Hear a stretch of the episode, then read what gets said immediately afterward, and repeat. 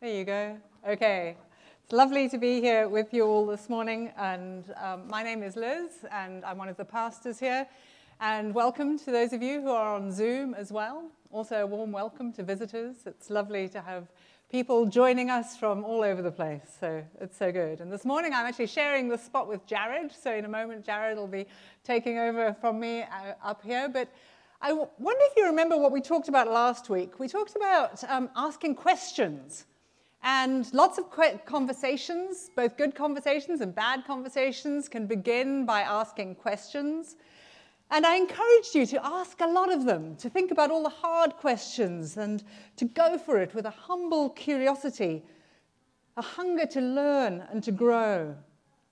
And today we're going to take that a little bit further and think where do we want those conversations to take us in our relationship both with God and with people around us, our friends and our neighbors and co workers. What do we want from those conversations? And so, as I read for the scriptures for today, first of all, I love those stories, that stories of Moses talking with God, and the one today of Moses and his shiny face. And I was thinking about some shiny faced people who I know, and I'm going to talk a little bit more about some in a moment. But I got thinking about conversations between Moses and God, and I decided to go back and just trace them through Exodus. And I began in Exodus 1, and it all begins with, you know, and the Lord said to Moses. And I, I then began to realize that almost every break in Exodus starts off with, the Lord said to Moses. And how really Exodus is a story of God and Moses' conversations, their relationship, their friendship. I love the way that they both express emotions. And actually, you see God being kind of angry at times or frustrated, and Moses being frustrated, and you, you hear touches of humor and even kind of playfulness. There's a lovely development of a friendship between Moses and God as you read through the book. And I, as Moses got closer and closer to God, I think probably with every conversation, his face just probably got a little bit shinier until eventually people were kind of like, we can't actually cope with how much of God's glory you're reflecting at this point. And he then was had to wear a, a, some kind of thing over his face, a mask. You know, hey, who knew Moses in a mask? But Moses had to shield the glory of God from the people around him.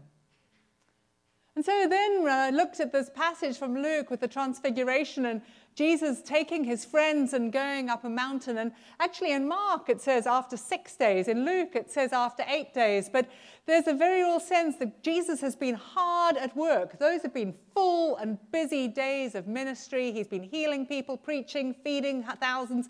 So, so busy. And now he takes his friends and he does what he loves to do. He goes up a mountain to spend time with God. And he doesn't always take his friends, but I love the fact that he does this on this occasion. And as you read through the story, you get the feeling that the maybe Peter, James, and John weren't that keen on walking up a mountain first thing in the morning because they, they, they just get tired and they want to have a nap and, and they sort of are doing this kind of pathetic disciple thing of not quite being engaged with all the drama that's going on around them. Because meanwhile, Jesus withdraws a little bit, and then suddenly he's having this conversation with Moses and Elijah. There's this lovely phrase in Luke. It says, they, were, they appeared in glory and were speaking of his departure, which he was about to accomplish at Jerusalem.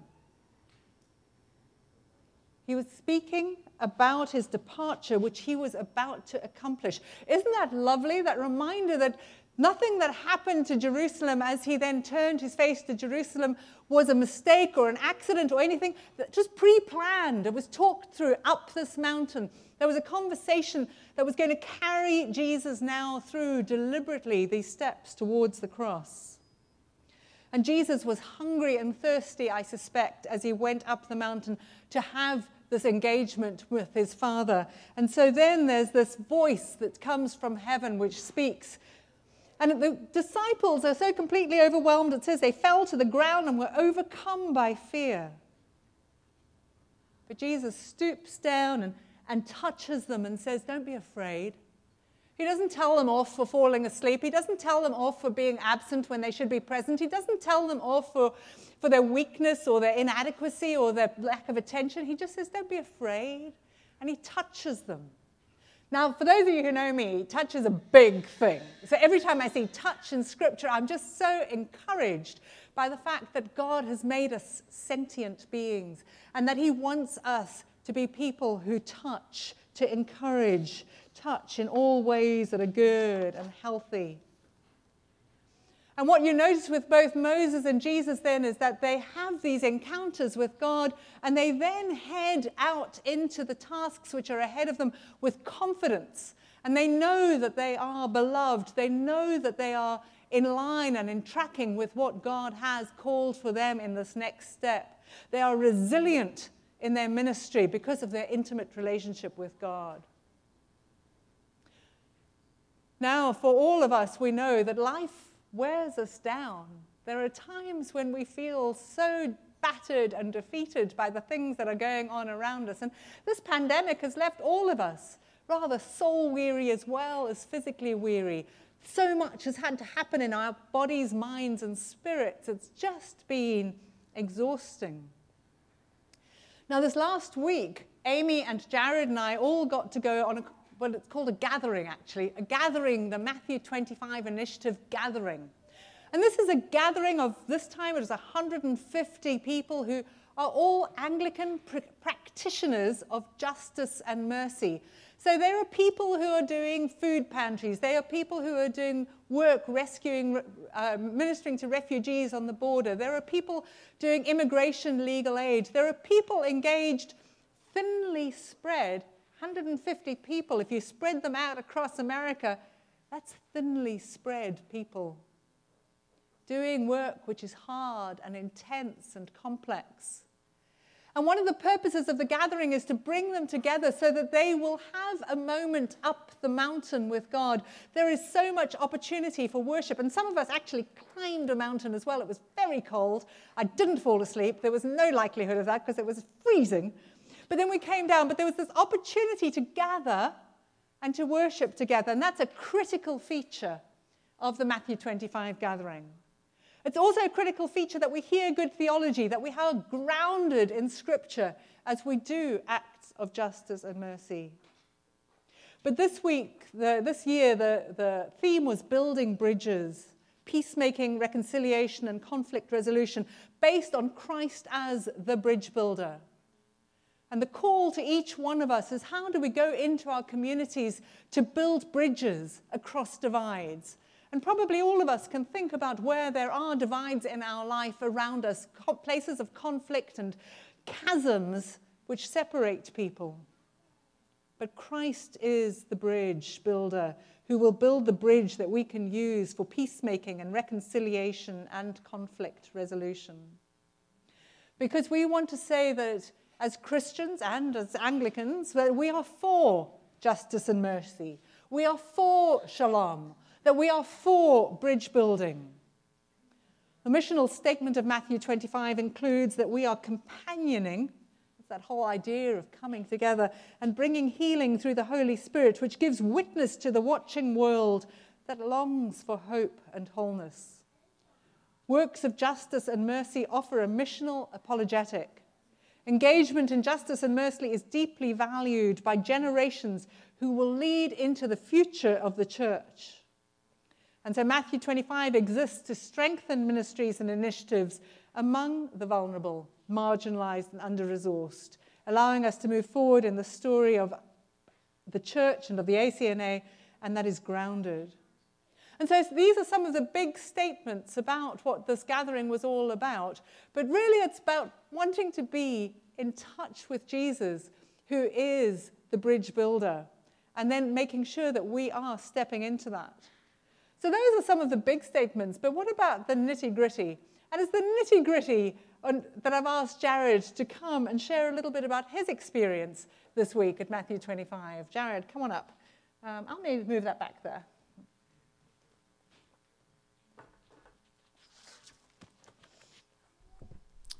Thanks, Liz. So I want to agree with, with Liz uh, that this past week was a real encouragement uh, to be in worship with people who are seeking justice and mercy. It was also a real challenge, to be honest with you. Uh, justice and mercy are hard things. They're not easy to grasp in this world.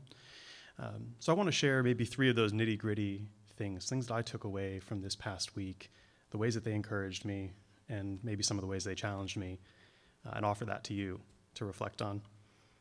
So the first one um, came from our, one of our speakers who gave a, a, couple of different messages throughout the time, Dr. Dr. Danny Carroll, who uh, is a professor at Wheaton College. And his takeaway message for us was that Jesus doesn't just save us for ourselves, though he certainly does that. He saves us for the entire world. He spent some time looking at Genesis chapter 12 and the story of God creating humanity and walking with them through their early failures, ultimately up until the moment that he calls Abram, eventually changing his name. He calls Abram out of a place and says to him, You are to go and you will be blessed in order to be a blessing. Your entire mission statement, the beginning of the story of the people of Israel, the nation that God will create to show his way in the world, is that they are blessed to be a blessing. And that story, starting in Genesis, runs all the way through, all the way through to the Gospels, all the way through to the church, all the way through to us. I was encouraged by that story. A big, long, complicated, sometimes back looping arc of what God is doing in this world. It's a powerful thing to think about us as receiving that story and stepping into the hard places of this world uh, journeying with people who have done it before and are show a testimony to us and how to do it, um, and a God who wants to complete that. But it's a challenge too. How am I being a blessing? Am I willing to follow the example of Abram, to step, stand up, and go somewhere else, and to be in a place that's hard, to be a blessing to others? Something to reflect on. The second thing I want to say is, well, Abram got up and moved. We're strangers in a strange land, just like Moses was called to be, just like Jesus was, just like the prophet Elijah. But the story of the people of God is one of begins with, with migration. It begins with moving and being different somewhere else, uh, going to the land of Canaan. So, what does that mean for us? Well, I think it means for us that we need people who are migrants. Uh, we gathered in El Paso, Texas, right on the border. Um, spent some time literally just a few feet from the very large uh, border wall that's been built there between the two cities. And it's a stark physical reminder there of the reality of migration and how it affects this world and how it affects us here. We spent time with people who are ministering to migrants, those who are dealing with the immigration system in our country, those are desiring to and it's a testimony, I think, for, for me, an encouragement that, um, you know, our brothers and sisters who experience migration, they feel out of place sometimes. And they have a gift to give to those of us who maybe don't experience that in our day to day life to remind us that we too ought to feel out of place because we're reminded that our citizenship is in a, a kingdom that's not of this world. And we follow a king who calls us into that. But it's also a challenge where, where have I become too comfortable? I haven't experienced migration in my life. Where have I become too used to the, the kingdom that's around me? And where am I not leaning into following King Jesus? The last thing I want to share with you is um, well, I'll just say it this way contending for justice and mercy in this world isn't some kind of extra add on to the way of Jesus. I think the testimony of Matthew 25 in this gathering was to remind us, and I hope to remind all of us in the church, that uh, God loves justice. He calls us to pursue it. Um, when the prophets give the strongest condemnation to the people of Israel, it's mostly because they've ignored the claims of justice and mercy. That's what Jesus says to the religious leaders in his day.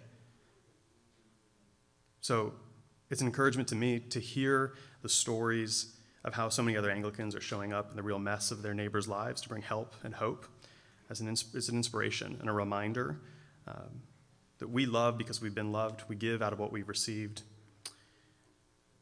But it's also a challenge. How can we step closer to that? How do we as a church step closer to those challenges, places where there's brokenness in our world around us? So I'd offer you those three things to recall justice and mercy are part of the gospel. We're all strangers in a strange land.